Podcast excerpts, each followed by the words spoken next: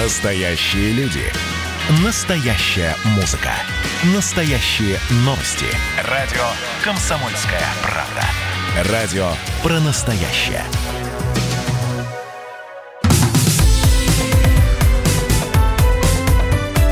Как дела, Россия? Ватсап-страна!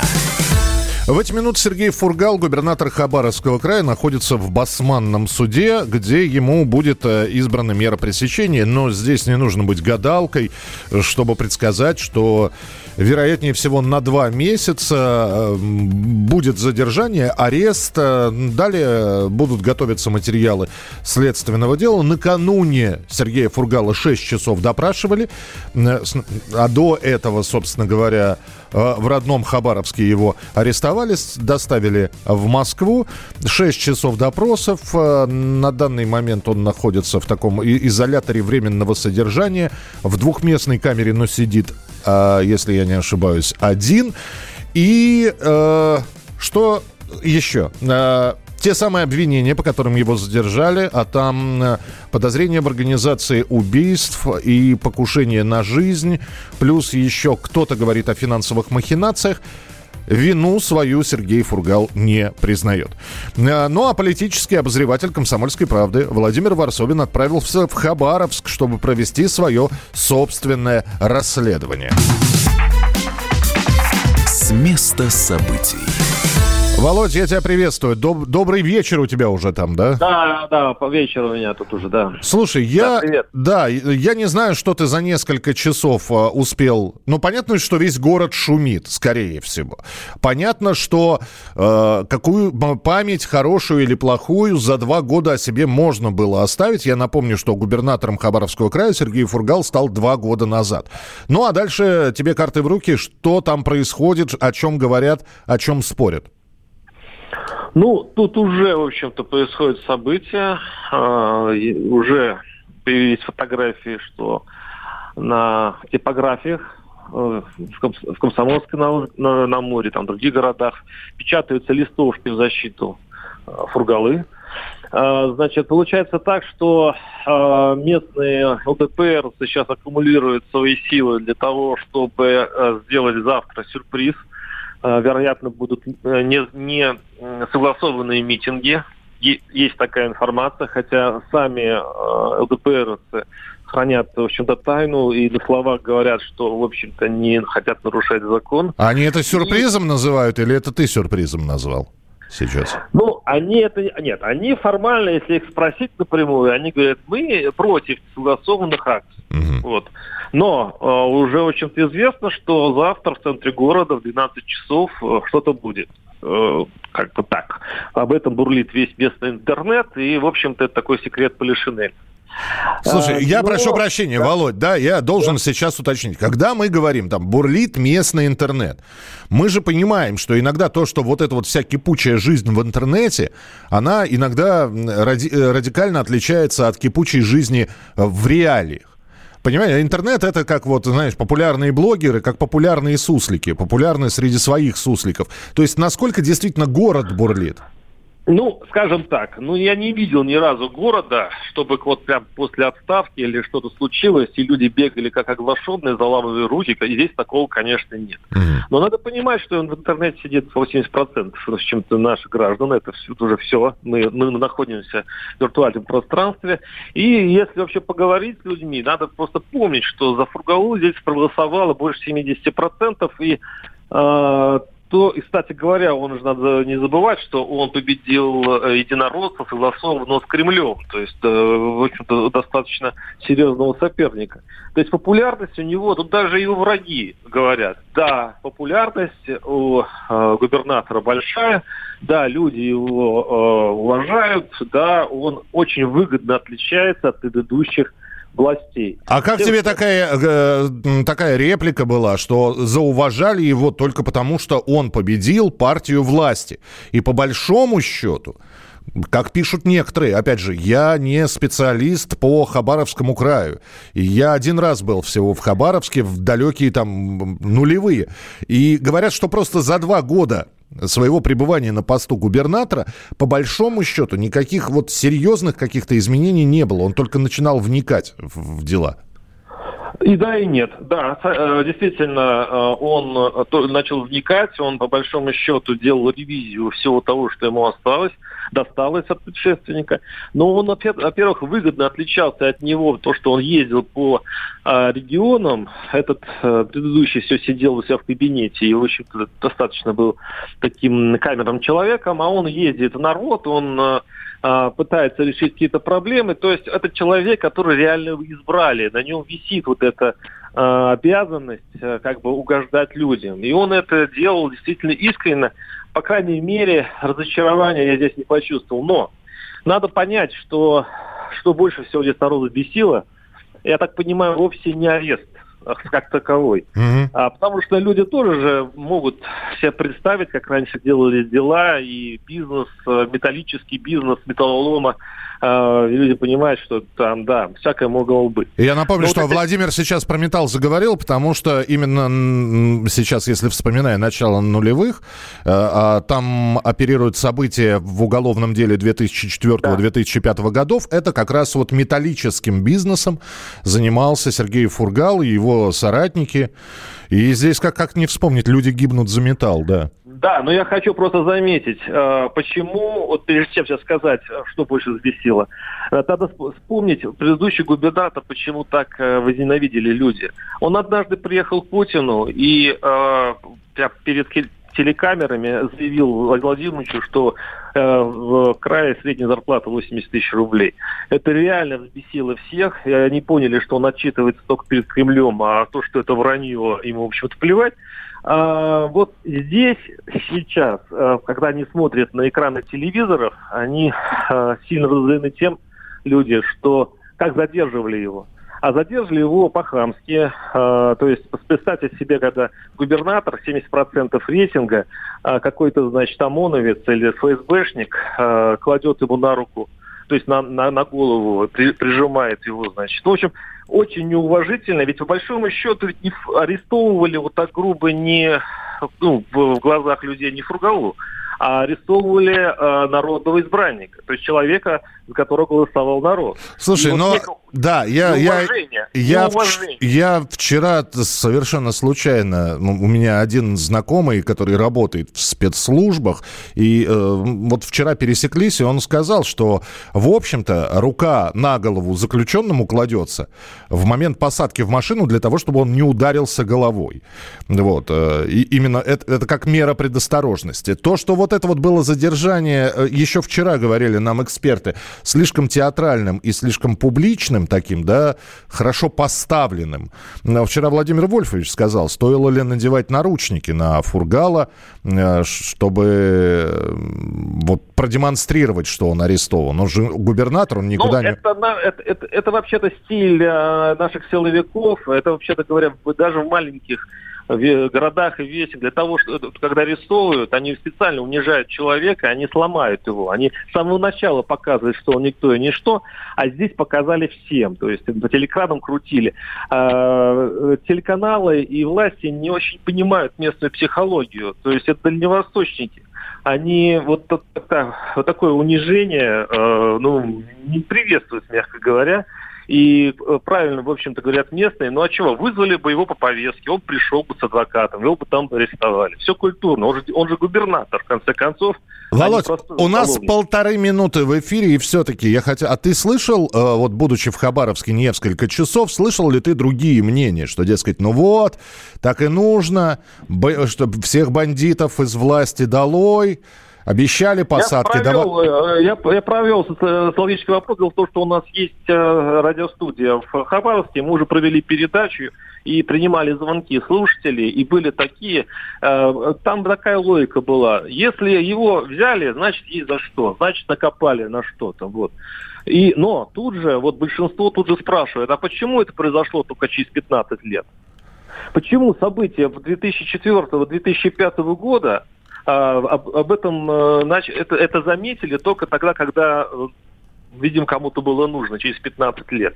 Ну, и э, срок да. давности, извини, срок давности, давности истекает этой осенью. То есть за полгода до истечения срока давности э, кто-то спохватился. И снова я тогда вернусь ко вчерашнему эфиру, когда приводилась в примеры, например, э, в примеры, например, приводилась э, история с Аль Капоне которого считали боссом мафии, и, но не могли доказать ничего.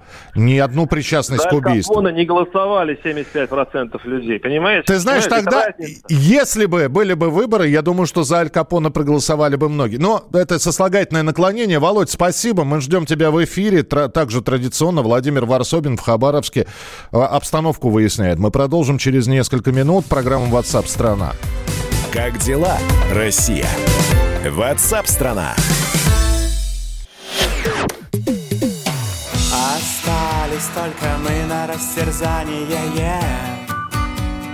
Парочка простых и молодых ребят. Ла-ла-ла-лай, ла-ла-ла-ла-ла-лай,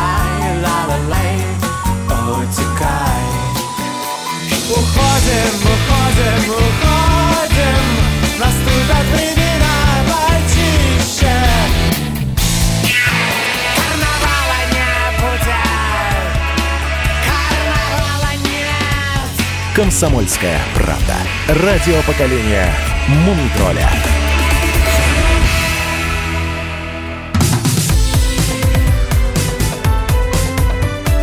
Как дела, Россия? Ватсап-страна!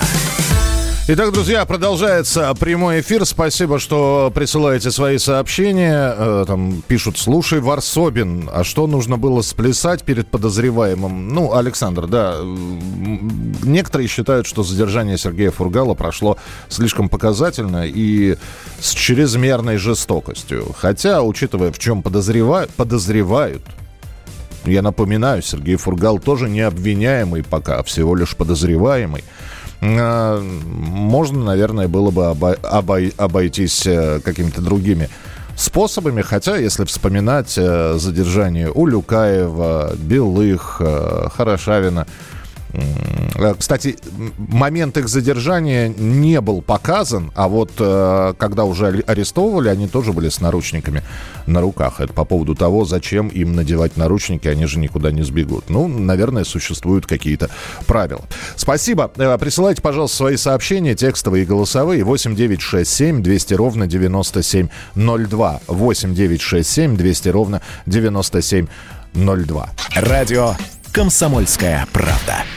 Ну а мы к коронавирусу будь он трижды не ладен. Всемирная организация здравоохранения в лице Милиты Вуинович, это представитель ВОЗ в России, допускает возврат ограничений по коронавирусу в России. Вот вам и приехали. Э, Все это может произойти, по словам Вуйнович, в случае, если жители не будут соблюдать социальную дистанцию. В общем, суточный прирост зараженных, ну, выявленных людей с коронавирусной инфекцией не снижается более двух недель, а это нехороший знак.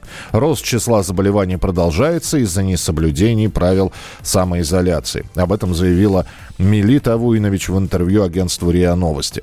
Тем временем китайцы с 13 июля, то есть с понедельника, запрещают на неделю выполнение рейсов Россия-Китай. Ну, в частности, Москва-Пекин. Там пять случаев ковида новых было выявлено. Рейсы приостанавливаются, не прекращаются, приостанавливаются.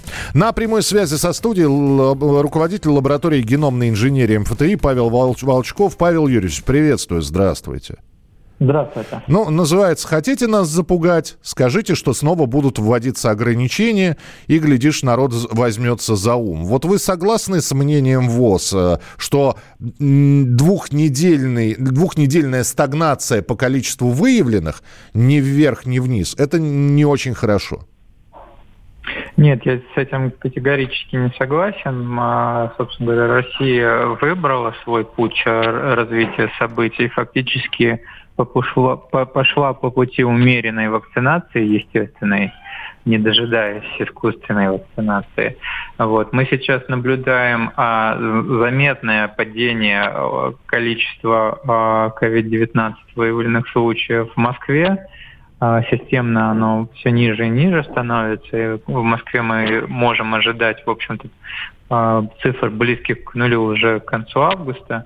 Вот. И я думаю, что, собственно говоря, ношение, не ношение масок здесь, конечно, играет роль, но плюс-минус, в общем-то, это уже а, практически незначимая а, мера. Опять же, вот она с 15 июля, насколько я понимаю, будет отмена, отменена в Москве вовсе. Угу. Просто потому, что уже большое количество людей а, имеет иммунитет к COVID-19. Кто-то переболел, у кого-то высокий титр, у кого-то титра высокого антител нету детектируемого, но тем не менее мы видим по, по цифрам, что, в общем-то... Иммун, иммунная количество... система справляется, да? Да, да, да. А, Павел, простите. количество уже переболело. Но, опять же, это все про, э, про центральные регионы, про мегаполисы. А есть еще э, э, регионы, где как раз сейчас цифры растут. Опять же, вот вирус сюда пришел с запозданием, и, соответственно, с запозданием и развиваются события. Поэтому я бы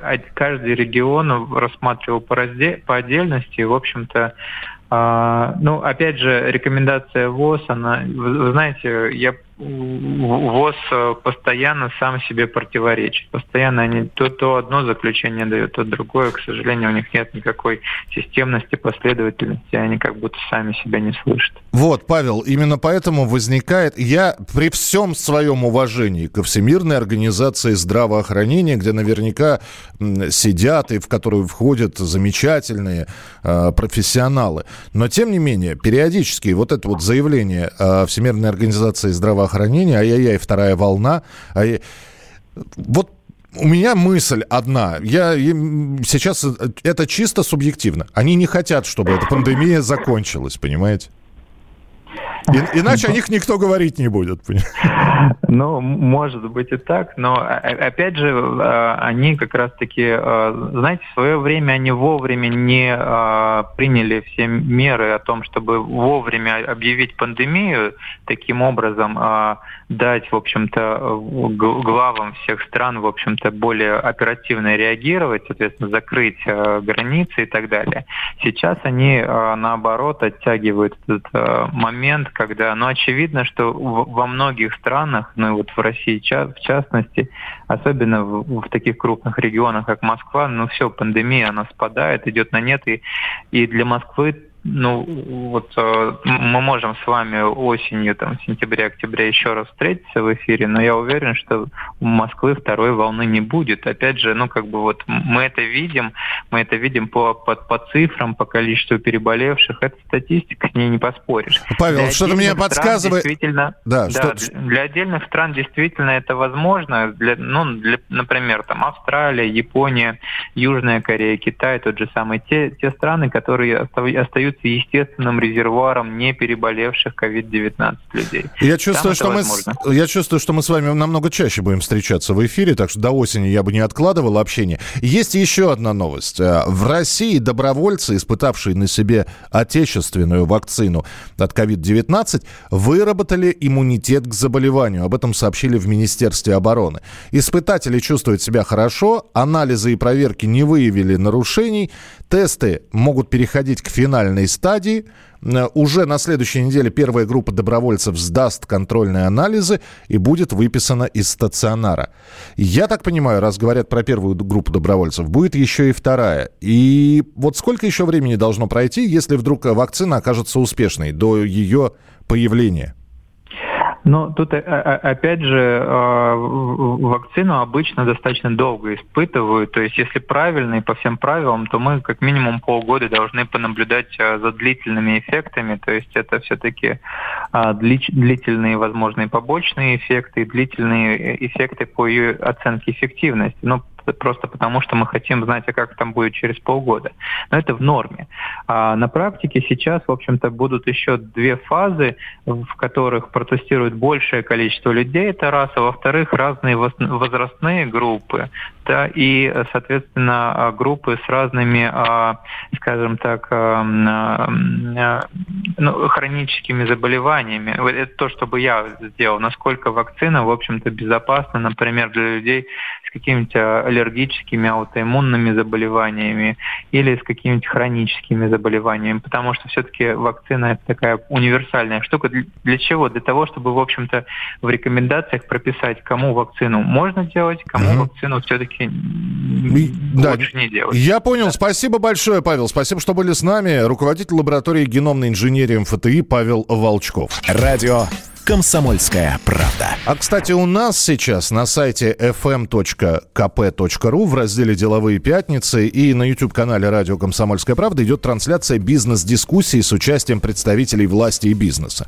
Сегодня обсуждают вопрос, как эффективно восстановить экономику. Может ли быть полезен факторинг для малого и среднего бизнеса? Кому выгодно иметь дело с факторингом? И что больше всего волнует предпринимателей на этом рынке? Можно ли вот эти вот все волнения снизить. Подключившись к трансляции, вы можете задать экспертам свои вопросы, они постараются на них ответить. Итак, сайт fm.kp.ru в разделе «Деловые пятницы» и YouTube-канал «Радио Комсомольская правда».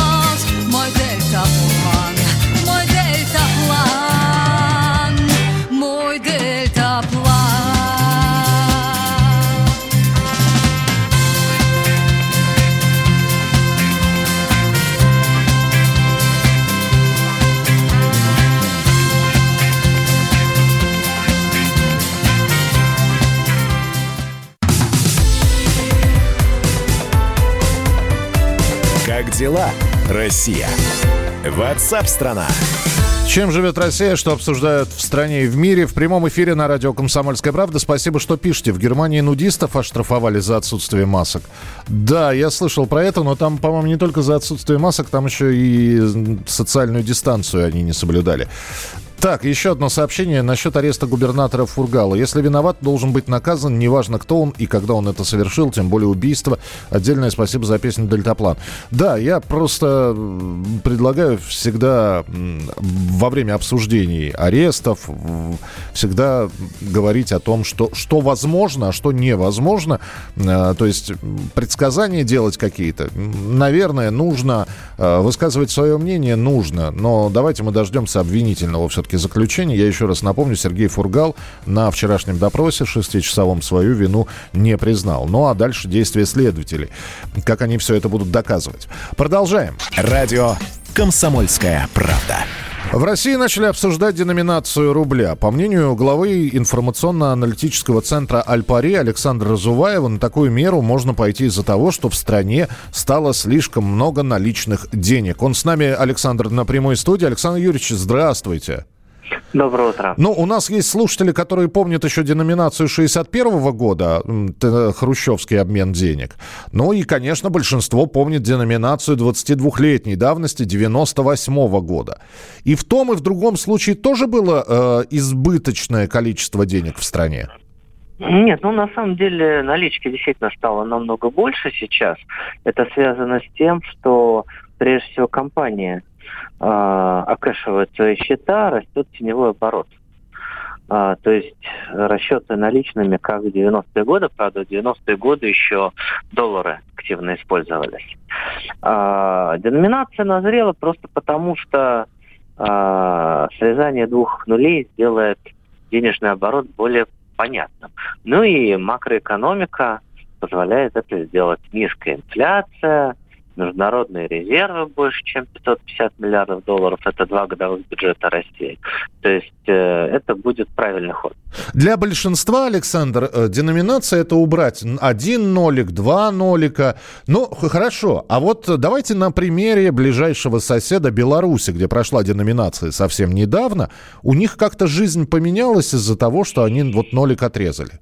Ну, у них э, вообще была ситуация э, своеобразная. Я в Минске менял 4000 российских рублей, ну, на их деньги. Uh-huh. И мне дали огромный, очень толстый конверт. То есть у них это просто было совсем неудобно. У нас, конечно, не так, но у них это просто горело. Я думаю, просто господин Лукашенко долго думал переходить на российский рубль, на наднациональную денежную единицу, и в итоге решил оставить все как есть. Поэтому у них была проведена деноминация. А, опять же, один или два ноля убрать? По-вашему, ну, если, если про если, Россию говорим. Если про Россию, то, конечно, два. Два, то есть не пять тысяч рублей, э, а 50? Да. Слушайте, а... Не 60-70 копеек за доллар.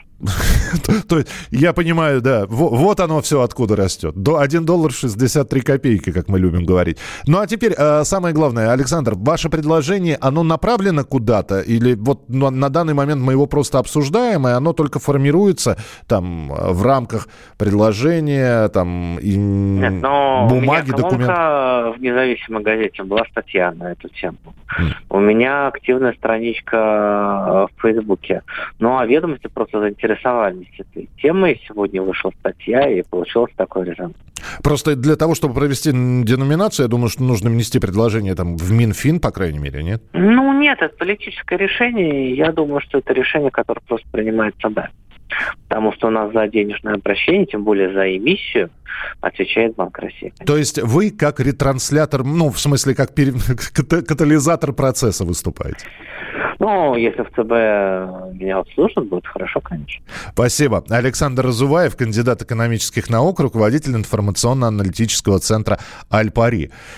Вот э, честно, друзья, давайте признаемся, ну, не, мы, не, мы с вами в, большая часть населения, которая и слушает, э, да и вот у нас на радиостанции, у нас есть экономический отдел, но мы с вами экономисты только в тех вопросах, когда получаем зарплату, аванс, э, заплатить, отдать. Вот честно, я не совсем понимаю Александра Разуваева. Ну хорошо, ну мы уберем нолики, но придем мы за, э, в магазин.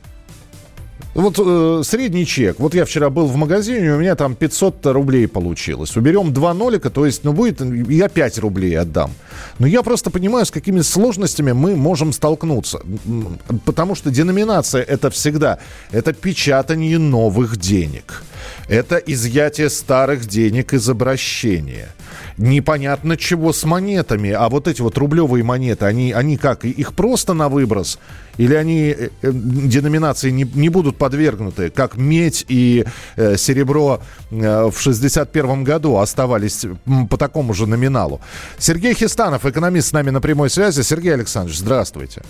Здравствуйте. Э, что вы скажете по поводу деноминации, которую, вот, а, которую сейчас, э, ну, о ней заговорил Александр Разуваев, и я его не зря катализатором назвал, потому что ну, в газетах опубликовано все.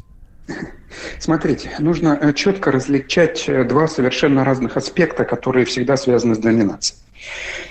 Первый. Большинство стран периодически это делает мы живем в условиях, когда в большей или меньшей степени всегда присутствует инфляция, и со временем э, покупательная способность самых мелких денег и банкнот, и монет довольно сильно падает. Ну вот что можно сейчас на одну копейку купить, да?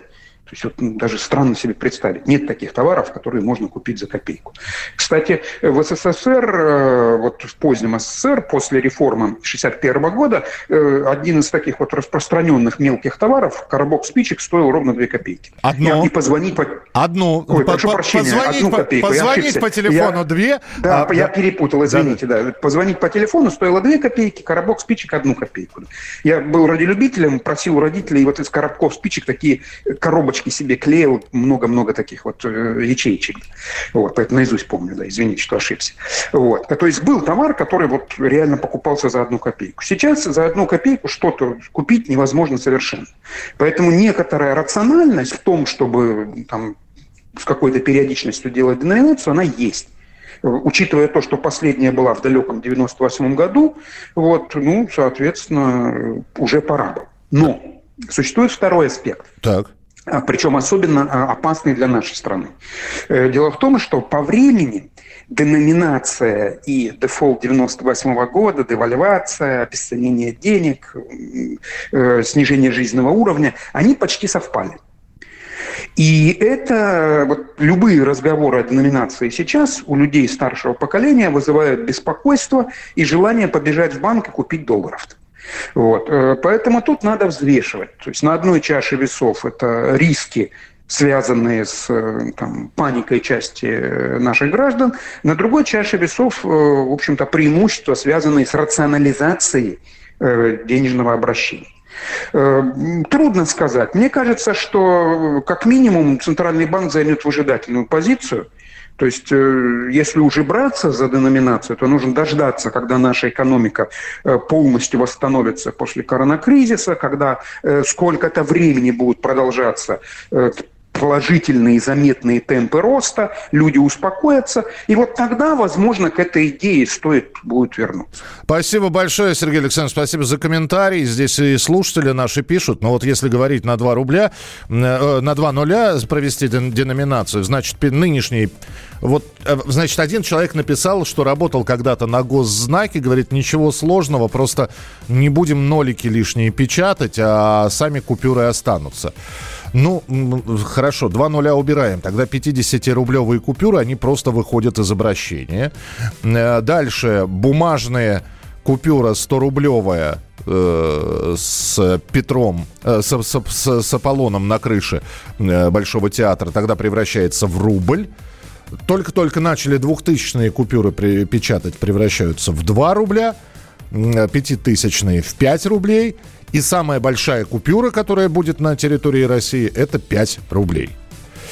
Ну, не знаю. Друзья, присылайте свои сообщения. 8 9 6 7 200 ровно 9702.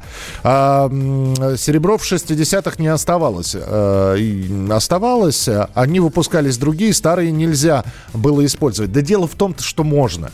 Дело в том, что, что в, первом, в первый год обмена, в 61-м, старые 15 и 20 копеечные монеты можно было использовать. Э, можно было, по- понятно, а потом они стали изыматься. Но использовать их можно было. А, Посмотрите, пожалуйста, есть замечательный художественный фильм под названием «Менялы». Вот там, а, как медь и серебро герой Виктора Ильина со своим товарищем собирали. А, У нас еще 10 рублей бумажные в обороте, но они, они изымаются сейчас. Сейчас же 10-рублевые монеты. С монетами не совсем понятно. Э, У нас огромное количество сейчас отпечатанных 10-рублевых монет. Э, С ними что? Как их будут изымать? Понятно, что, наверное, это тоже будут деномини. 10 рублей будут приниматься монеткой как... э, Сколько это? 10 копеек? Ну, в общем, интересно. Интересное предложение. 8 9 6 7 200 ровно 9702. А, Это больше делается для того, чтобы высветить людей э, с 9 миллиардами. Ну, уберем два нолика. Господи, миллион это 6 нолей, миллиард это сколько у нас нолей? 9, да? Я сейчас запутаюсь в цифрах. Я, я уверен, что деноминация на крупных каких-то олигархов, она никоим образом не повлияет. Мы обязательно встретимся с вами в начале следующего часа. Далеко не уходите, программа WhatsApp страна продолжится. Как дела, Россия? Ватсап-страна! Я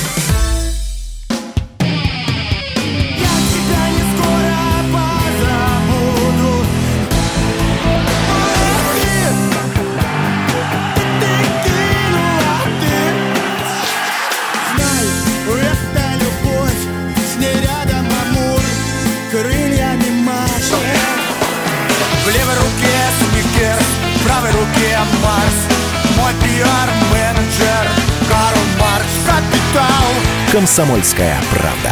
Радио поколения Ляписа Трубецкого.